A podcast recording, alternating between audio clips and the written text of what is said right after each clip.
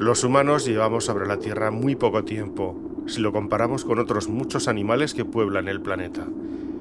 Sin embargo, hemos contaminado acústicamente nuestro entorno de forma rápida e implacable como ningún otro ser.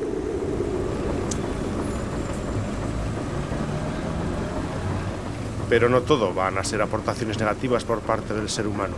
Existen sonidos creados por el hombre que, lejos de resultar contaminantes, establecen un vínculo especial, muy especial con su entorno. Hoy en esta edición de Con dos orejas vamos a centrarnos en el canto difónico y más concretamente en el kumi, milenaria disciplina vocal del pueblo mongol, a través de un trabajo realizado por Patricia Becan a la que agradecemos su esfuerzo por dar a conocer estos sonidos. También daremos un paseo binaural por la ciudad de Tokio. Prometemos sensaciones sonoras únicas, eso sí, si escuchas este espacio siguiendo nuestras instrucciones. A partir de aquí, escucha lo mejor con auriculares. Con dos orejas. Radio binaural. ¿Cómo suena la voz del viento? Estamos emitiendo desde Zaragoza, tierra de un viento con nombre propio, el cierzo. Pero, ¿sabemos qué voz tiene el viento? Seguramente para algunos silbe. Para mí, sin embargo, emite un sonido más profundo. Si yo tuviera, de hecho, que ponerle voz al viento, seguramente cantaría. Y lo haría con la técnica que nos ocupará hoy, el canto difónico. Así que el canto difónico es para mí la voz del viento. Escuchen y entenderán por qué.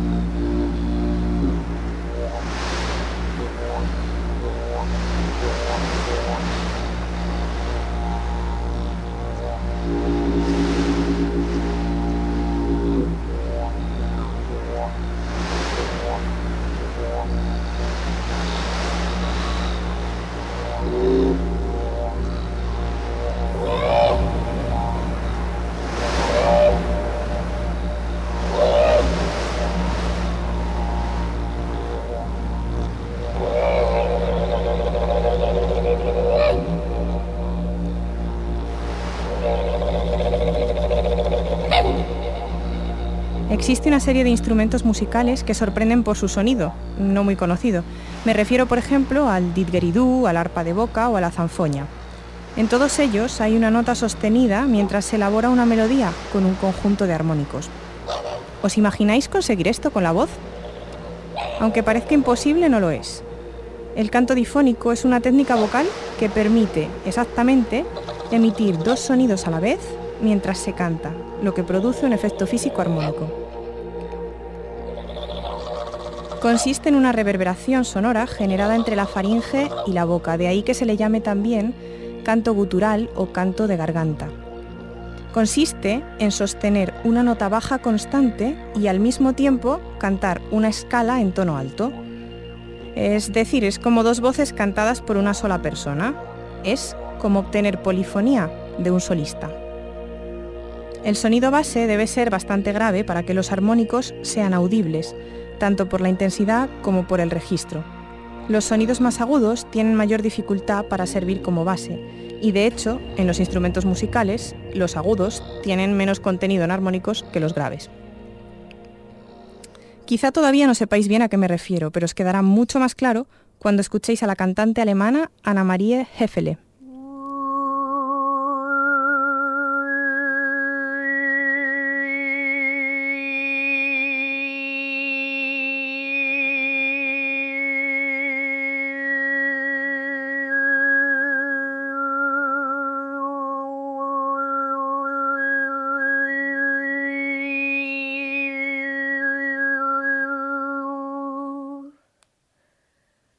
This was the overtone scale on one fundamental.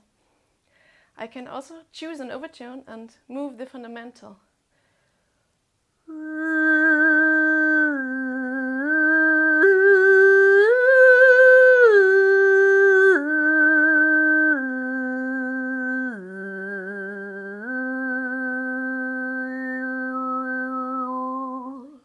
I can move the overtone with the fundamental in parallel.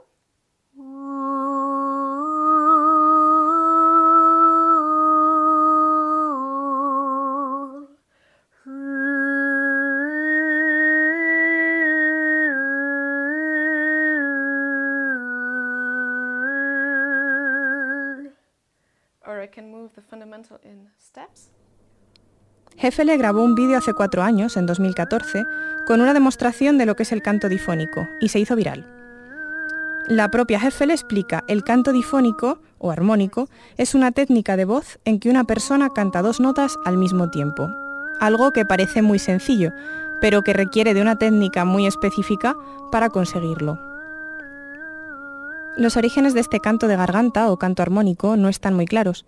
Existen leyendas en diferentes pueblos indígenas que dicen que antes de que hubiera un lenguaje hablado, había un lenguaje de armónicos que nos permitía comunicarnos con todas las criaturas de la naturaleza, utilizando el concepto de información codificada en las frecuencias del tonos puros de los armónicos, es decir, que la información e incluso los pensamientos se transmitían al receptor con la onda sonora a través de ese canto difónico.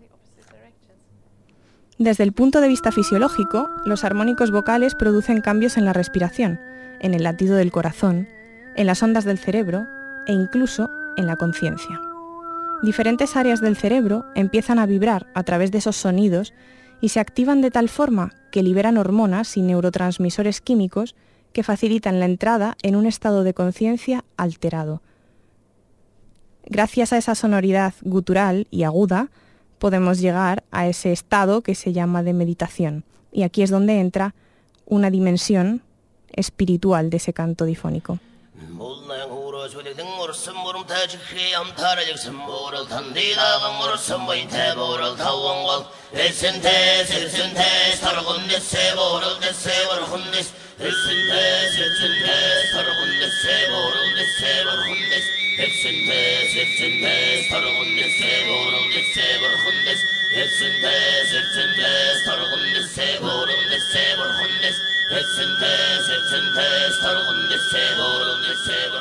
El canto difónico se localiza en Asia Central, Tíbet, Uzbekistán, Kazajstán y principalmente Mongolia, país del que es emblema nacional.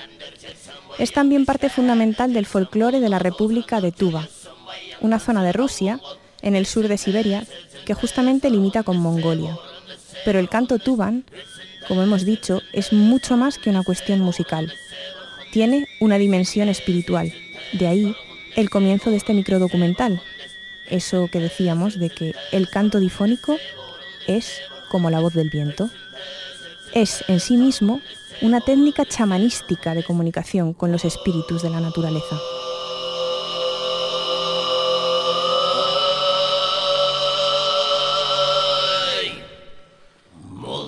Cuando lo escuchamos nos puede recordar a la repetición de frases litúrgicas, oraciones, o más concretamente a esos mantras del hinduismo de sobra conocidos por acompañar también a esas prácticas de yoga que tan de moda se han puesto. Pero el canto tuban, ese canto difónico, es un canto ancestral y animista.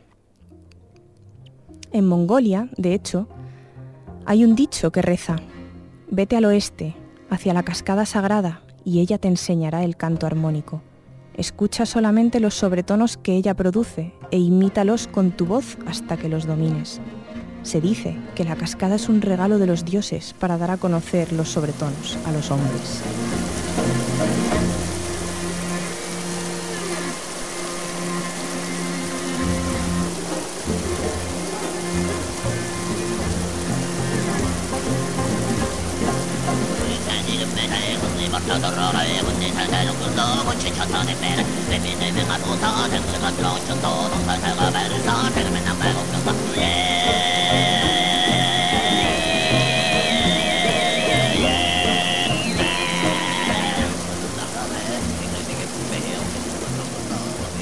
Según los Tuban, la espiritualidad de las montañas y de los ríos se manifiesta no solo por su forma física, sino también por esos sonidos que producen.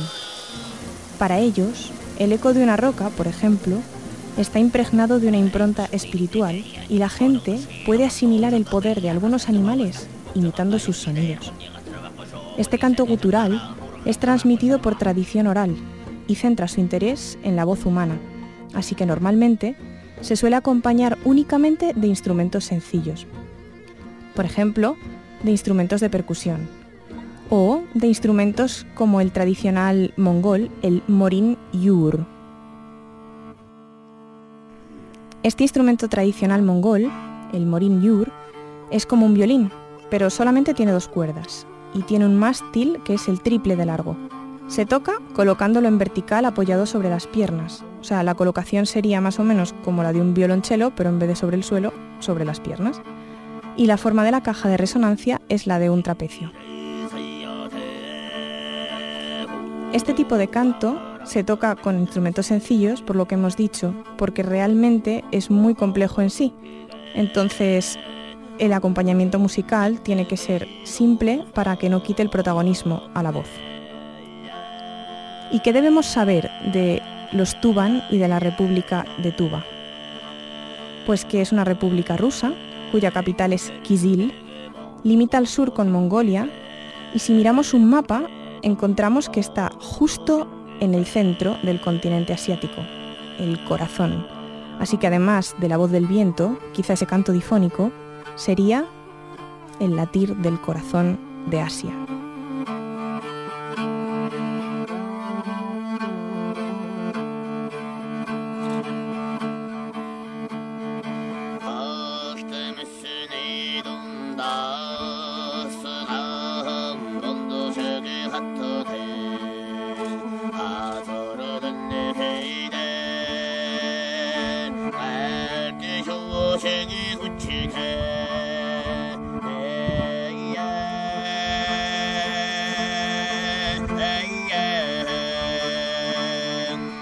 Es además una zona montañosa.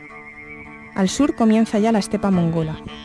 Y en estos vastos territorios, de tierra poco poblada, de horizontes infinitos, es fácil imaginarse una conversación en forma de canto difónico entre el hombre y la naturaleza en toda su sencillez. Al igual que es fácil imaginarse a Gengis Khan o hasta el mismísimo Atila, último líder de los hunos, cruzando a caballo la estepa mongola con una banda sonora tan mística como una producida por el canto de armónicos de un chamán. Los tubanos tienen cinco técnicas distintas de canto difónico, mientras que los mongoles distinguen seis, en los que el aparato fonador se utiliza de diferentes maneras. La colocación de la lengua, las cuerdas vocales y su vibración, la utilización de la faringe, la laringe, la puerta velar y la influencia de la respiración, en unos más torácica o más abdominal. Pero no vamos a entrar en esos tecnicismos.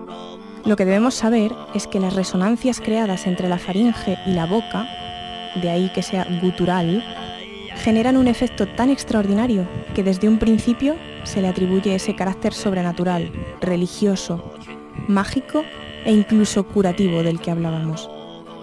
Es un canto propio de los pastores, de los chamanes, de los nómadas mongoles, conectados a la antigua tradición animista, es decir, aquellos que entran en trance para realizar viajes al mundo de las ánimas y que se comunican con los espíritus de la naturaleza y del más allá. Para ellos, emular los sonidos ambientales, de animales, del viento o de los ríos, es tan natural como hablar, como hablar con otra persona o como hablar con ellos mismos. No me he venido más esa idea de tener a Roma fagre una gara.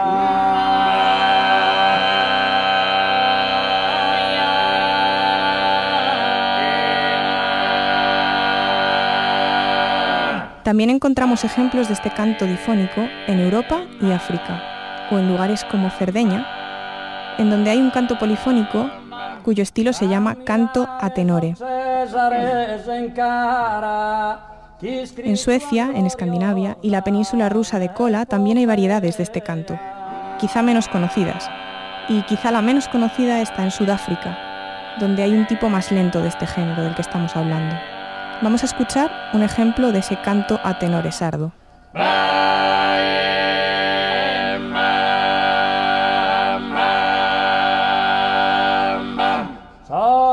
Or discendente des antiganean cedido ricetro a Sadiana, ue de Giove, e de Marte busara, or de Santo Predo, ja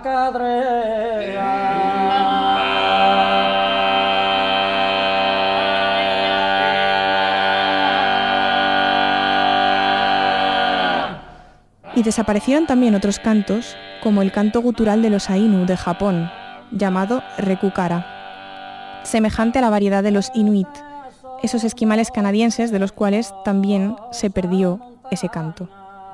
Las mujeres de esta etnia, esquimal, solían entretenerse en los tiempos en que los hombres partían de caza con un canto a dúo, con las bocas enfrentadas a tan poca distancia que una de las cantantes podía usar la cavidad bucal de la otra como resonador. Para que no pase lo mismo con el canto de armónicos túbano-mongol, este se enseña en escuelas superiores de canto, normalmente como parte experimental de la música moderna. Por ejemplo, en la escuela alemana de Colonia, Collegium Vocale Köln, introdujo entre sus enseñanzas esta técnica en 1968. En Estados Unidos, Paul Pena fusionó el canto tuba con el blues. De hecho, de este último existe un documental titulado Genghis Blues, que ganó el premio a Mejor Documental del Festival de Sundance en 1999 y obtuvo una nominación en los Oscars de 2000. Actualmente se pueden encontrar formaciones corales que mezclan este canto, un canto tradicional, con sonidos mucho más electrónicos en un afán de aprovechar sus peculiaridades. Es único. Y así, darle cabida en la modernidad.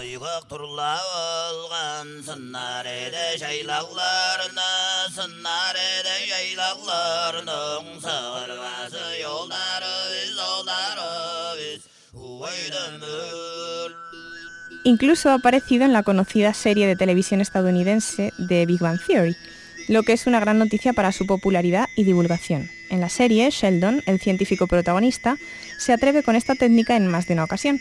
Así también se va dando más visibilidad a este canto tradicional. Escuchémoslo. Yo he cumplido con todos mis compromisos del contrato. Al menos una vez al día te pregunto cómo estás, aunque no me importe nada. Ya nunca hago mis simulacros de ataque biológico por sorpresa después de las 10 y he renunciado a mi meta de perfeccionar el canto difónico. Sé que no debería preguntarlo, pero ¿qué es?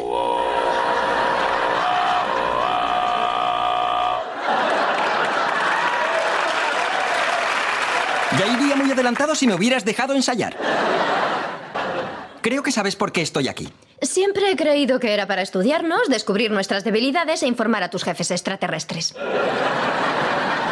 Muy graciosa. Mi extraordinaria inteligencia puede que a ti te parezca extraterrestre, pero seré más específico. Creo que sí sabes para qué he venido a la lavandería. ¿Hay mejor acústica para tu canto difónico?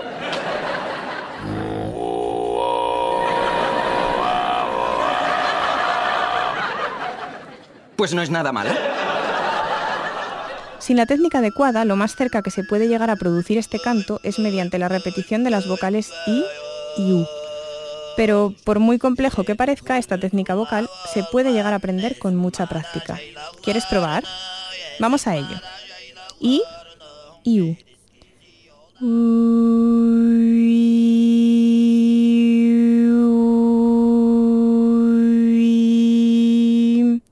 Si os fijáis en ese cambio entre vocales, se puede notar un poco el, canto difónico. Lo que ocurre es que nosotros lo estamos elaborando en la cavidad bucal en vez de en la cavidad gutural.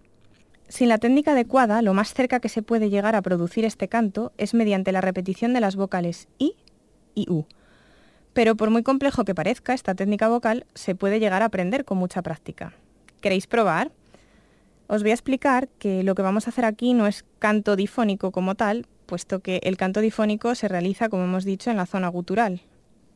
Nosotros lo vamos a realizar en la cavidad bucal, pero vamos a poder distinguir eso, ese canto de armónicos que hay al cambiar de la vocal I a la U y de la U a la I. Probamos, lo podéis hacer en casa también si queréis.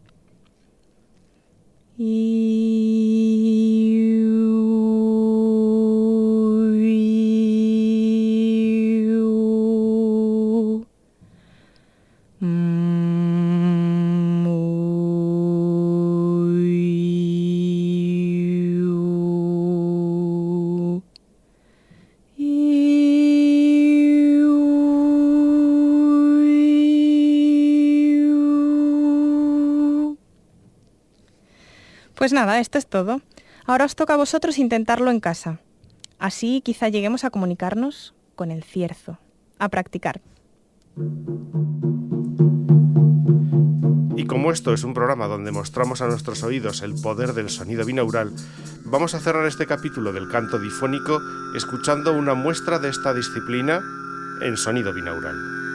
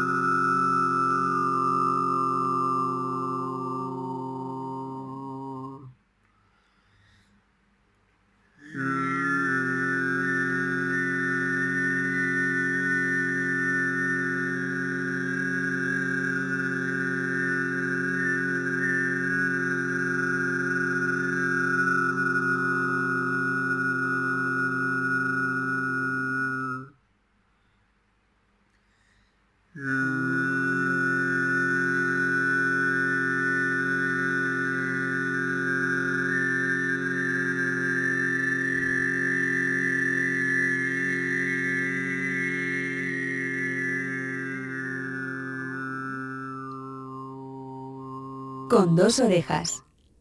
Radio binaural.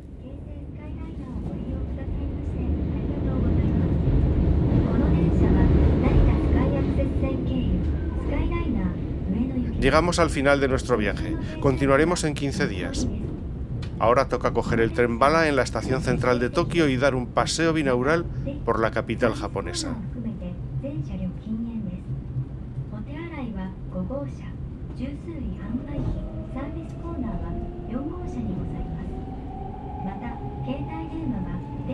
使用いただきデッキ以外の場所で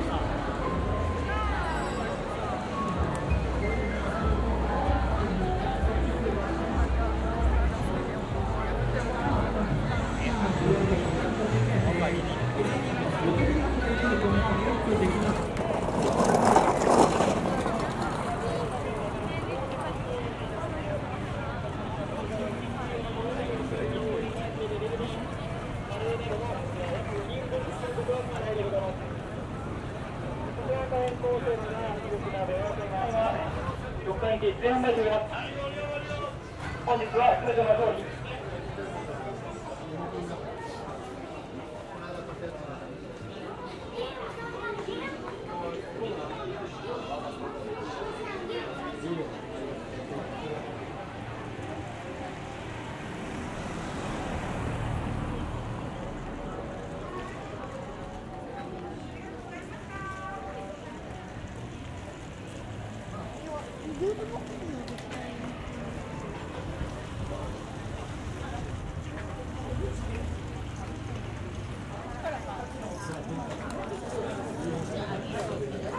たのこうできるからうこうやって上げてみたの願い。事めるんだけど一歩っ足を出すとうんっうってなく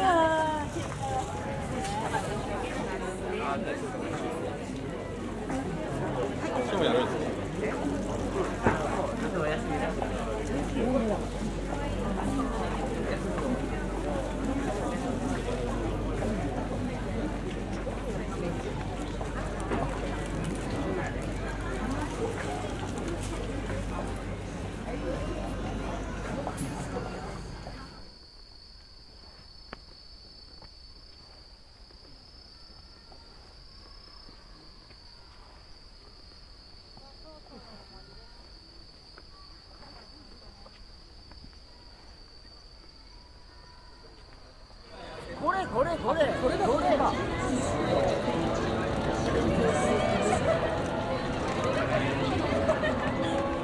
Si te ha gustado esta experiencia sonora, corre la voz entre tus amigos y enemigos. Volvemos en 15 días. Y si te has quedado con ganas de repetir o te has perdido algo, escucha el podcast en www.chusefernandez.com.